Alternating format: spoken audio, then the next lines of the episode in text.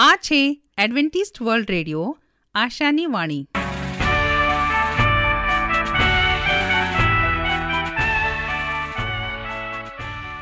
અમારા આજના પ્રસારણમાં તમારું હાર્દિક સ્વાગત છે. આજે તમારા માટે અમે ખૂબ સુંદર સ્વાસ્થિક અને આત્મિક વિચારો લાવ્યા છીએ. પણ તે પહેલાં સાંભળો, દેવની સ્તુતિમાં આ સુંદર ગીત.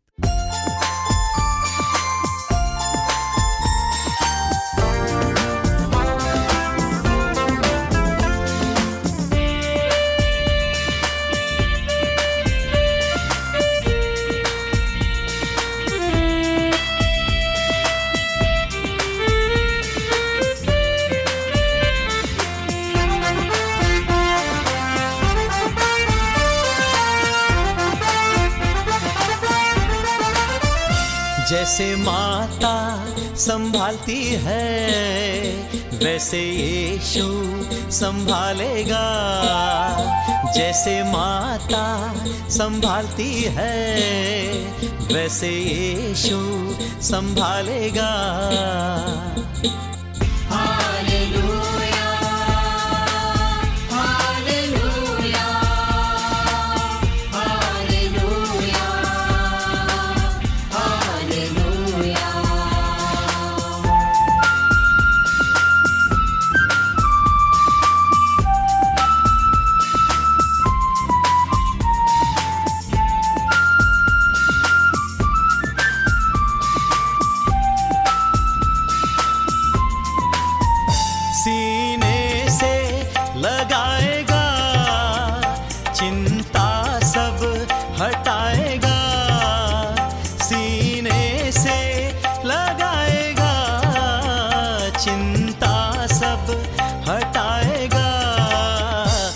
जैसे माता संभालती है वैसे यीशु संभालेगा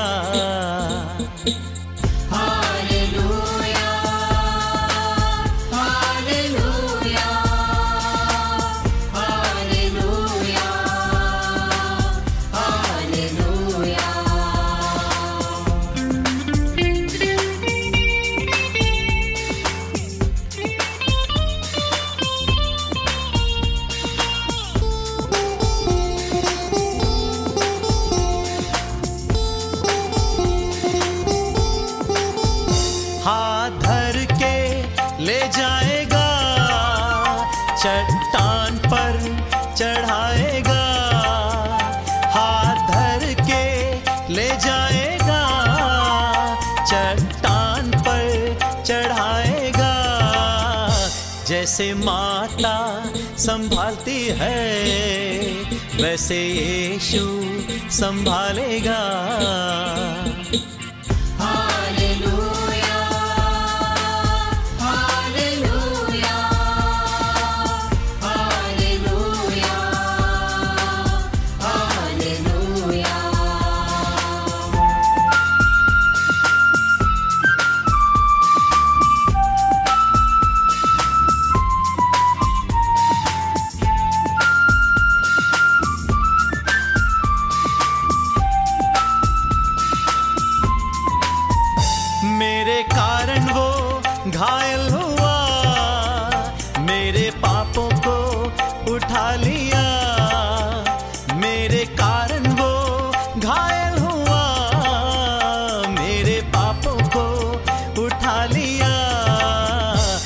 जैसे माता संभालती है वैसे यीशु संभालेगा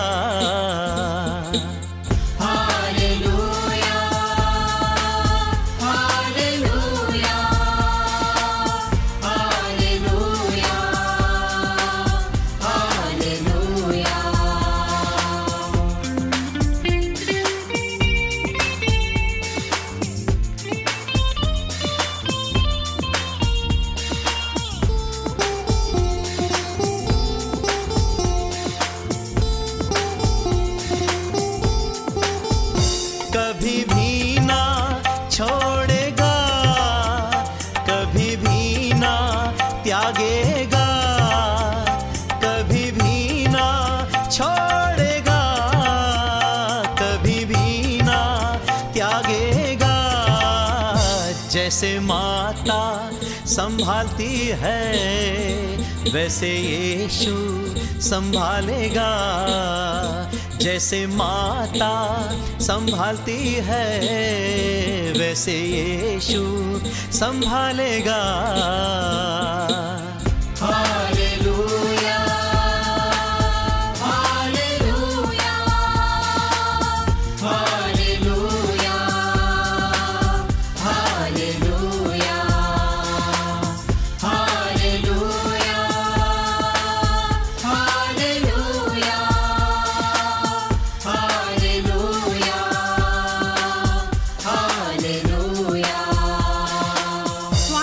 તે જીવનની અમૂલ્ય ભેટ છે. તેને જાળવી રાખવા માટે આપણે શું કરવું જોઈએ? તો કાંધરી, સાંભળશો અમારા આ અંક, જેનું નામ છે સ્વાસ્થ્ય અને જીવન, અને આજનો વિષય છે જુવાની ટકાવી રાખો. તમારી વાસ્તવિક ઉંમરને તમારી શારીરિક ઉંમર સાથે કોઈ સંબંધ નથી. આજે ચારે તરફ માનસિક તાણ વધી રહી છે. પોલ્યુશન વધી રહ્યું છે. લોકો ઉતાવળા થયા છે અને તેમની લાઇફસ્ટાઇલ પણ ઝડપી બની છે.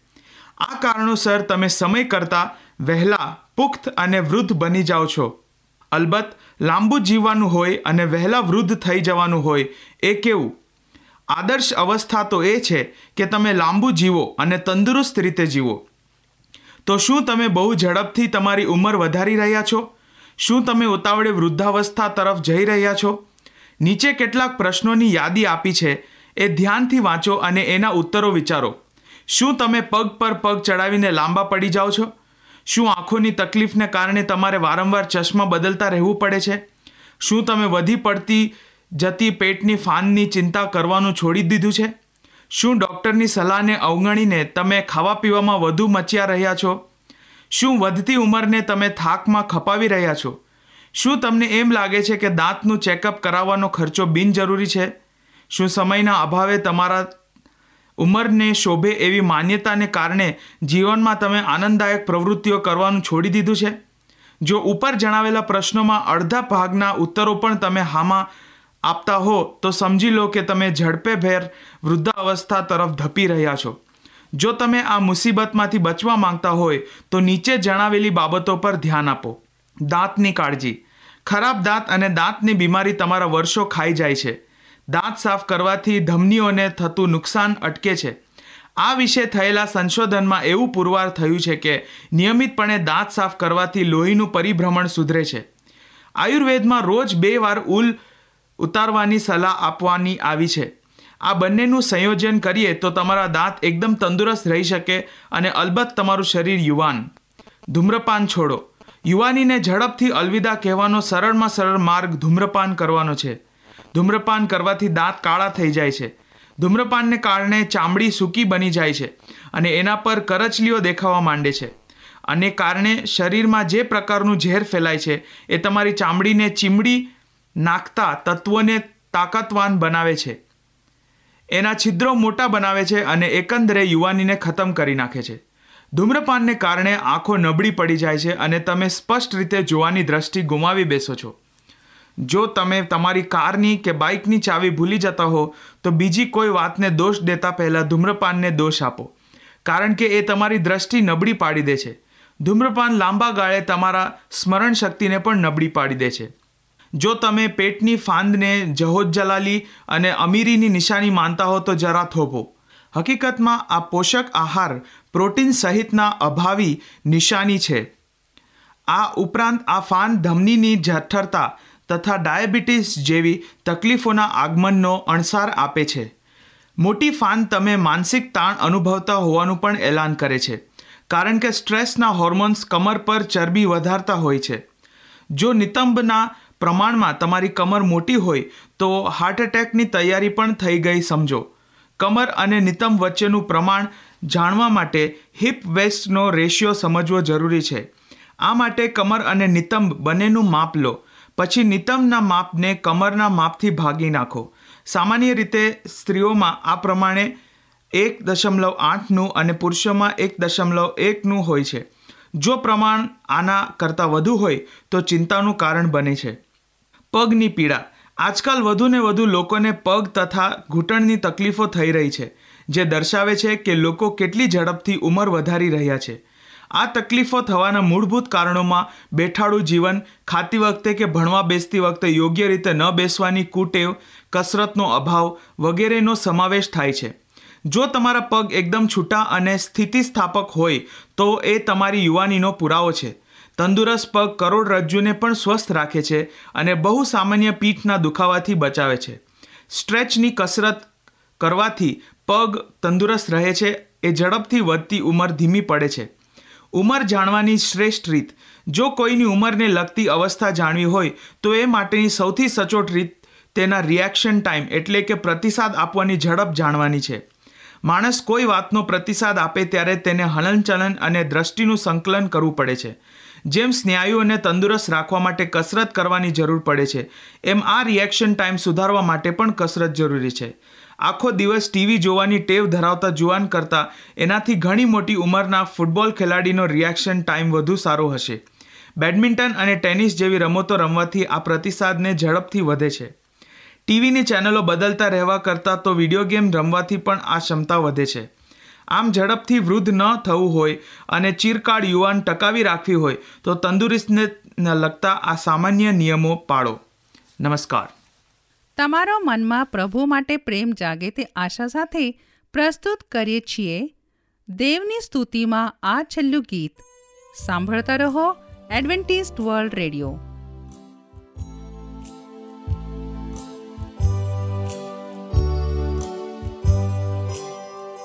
તારો છું ખ્રિસ્તમાનો તારી વાત કાકે તે કીધી છે પ્રી તો પણ હું ખરા વિશ્વાસાત ને તુજ પાસે રહેશની રાખ મને સ્થમ પાસે હે પ્રભુ, જ્યાં તે મુજ માટ મોજ રાખ મને તુજ કોખની પાસે હે પ્રભુ જ્યાંથી મૂળવાન રક્ત વાહ્યું મુજને અર્પિત કર તારી સેવા કાજ તારી મહાકૃપાએ ખરા વિશ્વાસે જોઉં તને આજ તારી મરજી મુજ થાય રાખ મને સ્થમ પાસે હે પ્રભુ જ્યાં તે મુજ માટ મોત સહ્યું રાખ મને તુજ કુખની પાસે હે પ્રભુ જ્યાંથી મૂલવાન રક્ત વાહ્યું ઘડી ભર જો હું મળું તારી સાથ શાંતિ મુજ દિલને વળે જ્યારે આરાધું તને ઓ મુજનાથ મળું જે મિત્રો મળે રાખ મને સ્થમ પાસે હે પ્રભુ જ્યાં તે મુજ માટ મોત સહ્યું રાખ મને તુજ કુખની પાસે હે પ્રભુ. જ્યાંથી મૂલવાન રક્ત સમજી શકુના ઊંડો પ્યાર, જ્યાં લગા જગમાં છે બસ. જોઈ શકે છું તારો હર્ષ પાર જ્યારે આવેશ તારી પાસ રાખ મને સ્થામ પાસે હે પ્રભુ જાતે મોજ માટ મોજ સહ્યું રાખ મને તુજ કોકની પાસે હે પ્રભુ જ્યાંથી મૂળવાન રક્ત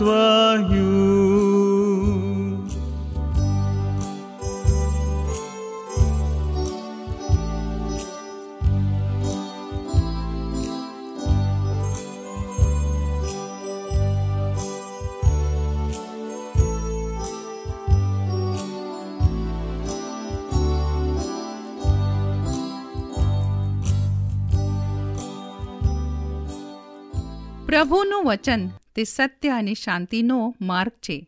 આવો, હવે આપણે પ્રભુના વચન ઉપર મનન કરીએ.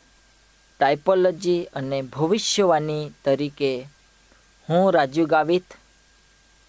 આજનો ગુજરાતી ભાષામાં દેવનું પવિત્ર વચન તમારા સુધી પહોંચાડનાર અને આજનું વચન સાંભળનાર દરેક ભાઈ બહેનો નાના મોટા બાળકો, વડીલો, હું સર્વનો ઈસુ ખ્રિસ્તના નામમાં આવકાર કરું છું અને આજે આપણે દેવના વચનમાંથી શીખીએ કે બાઇબલ આવનાર દિવસોમાં એટલે આવનાર યુગમાં દેવ મનુષ્ય માટે કેવી રીતે યોજના કરે છે. હવે દાનિયલ અને પ્રગટીકરણ એ બે પુસ્તકો લખનારા લોકો તેમનો જીવન વિશે આપણે ટૂંકમાં માહિતી શીખીએ કે દાનિયેલ તેમના જીવનમાં પ્રથમતા શુદ્ધતા રાખે છે અને બીજી બાબત, દાનિયલ તેમના જીવનમાં જે સમય મળે, જે ક્ષણ મળે તે સમયમાં તે પ્રાર્થનાવાદી જીવન જીવવાને પ્રયત્ન કરે છે અને દેવ સાથે મળીને ચાલે છે અને દેવ દાનિયલ સાથે વાત કરે છે. હવે બીજું છે પ્રગટીકરણ બતાવનાર અથવા પ્રગટ કરનાર યોહાન એમના વિશે બાઇબલ જણાવે છે કે તે જે સમય દેવનું કામ કરતો હતો તે સમય રોમન સામ્રાજ્યએ તેને પાતમસ બેટ પર મૂક્યો હતો અને તે પાતમસ બેટ પર દેવના દિવસે આત્મામાં રહીને પ્રાર્થના કરે છે. દેવ સાથે તે મળીને ચાલવા માટે દેવ પાસે સહાય માગે છે. તે સમયે તે દાનિયલના પુસ્તકમાં લખતી વળગતી ભવિષ્યવાણીઓ પ્રગટીકરણ લખનાર યોહાનને જણાવે છે અને એ પુસ્તકોમાં જોવા મળતા પ્રગટ કરાયેલા ભવિષ્યવાણીઓના સંકેતો એટલે બંનેના ચિહ્નોની એક જ પરિપૂર્ણતા છે. હવે ઉદાહરણ તરીકે, બકરો પરિપૂર્ણતા ગ્રીસ સામ્રાજ્યો દાનિયલ આઠ અને એકવીસમાં થઈ. આ બધા ઉપરાંત તે કોલમ બહાર આવી અને આપણા માટે તેને નામ આપવામાં આવ્યું. કેટલું બધું સ્પષ્ટ છે તે. હવે ટાઇપોલોજી જો કે વાસ્તવિક વ્યક્તિઓ, ઘટનાઓ અથવા જૂના કરારની સંસ્થાઓ પર ધ્યાન કેન્દ્રિત કરે છે, જેની ઐતિહાસિક વાસ્તવિકતામાં સ્થાપના થઈ ચૂકી છે, પરંતુ તે ભવિષ્યવાણીમાં વધારે વાસ્તવિકતા તરફ આગળ આપણને ધરી જાય છે અને જો કે તે ટાઈપ કરવામાં આવે કે તેના એન્ટી ટાઈપને માન્યતા આપવા માટેનો એક માર્ગદર્શક જ્યારે શાસ્ત્ર વચનનો કોઈ પ્રેરિત લેખક તેઓને ઓળખાણ આપે છે. પહેલો કરંતી દસમો અધ્યાય અને એકથી ત્રણનો અભ્યાસ કરો. ત્યાં ઇતિહાસમાં ઘટેલી કોઈ ઘટનાઓનો સંદર્ભમાં પાવોલ કોરિન્થની મંડળીને ચેતવણી આપે છે. આ બાબત આજે આપણને કેવી રીતે લાગુ પડે છે? પાવોલ અહીં નિર્ગમનની ઐતિહાસિક વાસ્તવિકતાનો સંદર્ભ આપે છે અને પ્રાચીન હિબ્રોઓના અનુભવના આધાર પર ટાઇપોલોજી વિકસાવે છે. આ રીતે પાઉલ દર્શાવે છે કે ઈશ્વરે મૂસાને આ ઘટનાઓની નોંધ કરવા પ્રેરણા આપી હતી અને તેનો હેતુ હતો કે તે માટે આ વાતો આપણે સારું ચેતવણી રૂપ હતી અને ત્યાં આત્મિક ઇઝરાયલને ચેતવણી આપે છે કે આપણે આ છેલ્લા સમયોમાં જીવીએ ત્યારે પરીક્ષણોને સહન કરતા રહીએ દરેક કિસ્સામાં ઈસુ અને નવા કરારના લેખકો ટાઈપ અને એન્ટીટાઈપ અર્થઘટનનો ઉપયોગ કરે છે, જે ભવિષ્ય વાન્યનો મહત્ત્વ પૂરું પાડે છે. હવે પૃથ્વી પરના પવિત્ર સ્થાન વિશે આપણે વિચાર કરીએ જે તારણની યોજનાના એક પ્રકાર તરીકે કાર્ય કરે છે અને આ બાબત આપણા માટે આજે પવિત્ર સ્થાનના સંદેશાની અગત્યતા વિશે શું મહત્ત્વ શીખવાડે છે? હવે દાનિયેલ સાત અને દાનિયેલ આઠમાં આપણને જણાવે છે કે દાનિયેલ અને તેનો ભવિષ્યમાં જે બાબત લખવામાં આવી છે, બાબિલન તે સિંહનો સ્વરૂપ હતો અને માદી પારસ તે રીસ હતું અને ગ્રીસ તે ચિત્તો હતો અને રોમ એટલે ચોથું જાનવર હતો અને આ ચોથું જાનવર મૂર્તિપૂજક હતો અને પોપનું રોમ એટલે નાનું શિંગડો હતો. હવે માદી પારસ એ મેંડો છે અને ગ્રીસ એ બકરો છે અને મૂર્તિપૂજક રોમ એ શિંગડા અને ક્ષમતિજ હલાવે છે અને પોપનું રોમ એટલે શિંગડા ઉપરની તરફ તે ફેલાવે છે એટલે સ્વર્ગીય પવિત્ર સ્થાનનું શુદ્ધિકરણ અહીંયા નિર્ણાયક મુદ્દાઓ આપણને એ જણાવે છે કે દાનિયલ સાતમાં દર્શાવેલ ન્યાયસભાનું દ્રશ્ય જે બારસો સાઠ વર્ષની સતાવણી પછી પ્રગટ થાય છે. દાનિયલ સાત અને પચીસમાં આપણને જણાવે છે કે દાનિયલ આઠ અને ચૌદમાં યોજાયેલી આ ન્યાયસભાનો ચુકાદો પતિત પૃથ્વીના દુઃખદ ઇતિહાસના અંત ભાગમાં ઈશ્વરના સર્વકાલિક રાજ્યની સ્થાપના તરફ દરી લઈ જાય છે. તેથી આપણી પાસે બાઇબલનો શક્તિશાળો મહાન પુરાવો છે, જેનું મહત્ત્વ આપણને શાસ્ત્ર વચન શીખવા માટે દેવ મદદ કરે છે. હવે દાનિયલ બે પર આપણે પાછા જઈએ અને ત્યાં તેના સમીક્ષા આપણે કરીએ, તો ત્યાં ઐતિહાસિક પદ્ધતિ કેટલી સ્પષ્ટ રીતે પ્રગટ થાય છે તે ત્યાં શીખવાડવામાં આવેલી છે. પ્રાચીન કાળથી શરૂઆત થઈને અંતમાં ઈશ્વરના સાર્વકાલિક સામ્રાજ્યની સ્થાપના સાથે અખંડિત જગતના સામ્રાજ્યો ઈશ્વર આપણને આ ભવિષ્યવાણીઓનું અર્થઘટન કરવાની ચાવી આપે છે. હવે ખ્રિસ્તી જગતની સ્થિતિ વિશે શું કહે છે બાઇબલ? આજે ખૂબ ઓછા ખ્રિસ્તીઓ ઐતિહાસિક પદ્ધતિઓનો ઉપયોગ કરે છે. આ તથ્યો વિશે આપણે એક સત્ય શીખીએ છીએ અને તે છે કે બાઇબલમાં લખેલી ભવિષ્યવાણીઓનો પુસ્તક આપણને આવનાર દિવસમાં, યુગમાં શું થશે તે શીખવાડે છે. અને તે એટલે કે દાનિયલ આઠમો અધ્યાય અને ચૌદમાં જણાવેલું છે કે બે હજાર ત્રણસો સાંજ સવાર પછી પવિત્ર કરણની શુદ્ધિ થશે.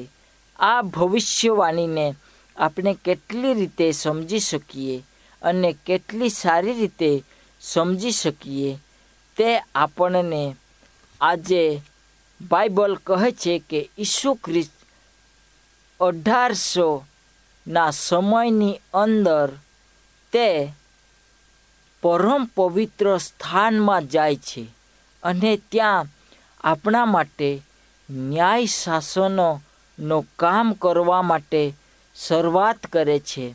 હવે અહીંયા આ મુદ્દાઓ આપણને શીખવાડે છે કે શુદ્ધિકરણ એટલે ઈસુ ખ્રિસ્ત ન્યાયનો સમય તેમના જીવનમાં શરૂઆત કરે છે અને મનુષ્યના કાર્યને અર્થે તે પરમ પવિત્ર સ્થાનને એક ન્યાયાધીશ તરીકે આપણું કામ દેવની પાસે પહોંચાડે છે, વકીલનું કામ કરે છે.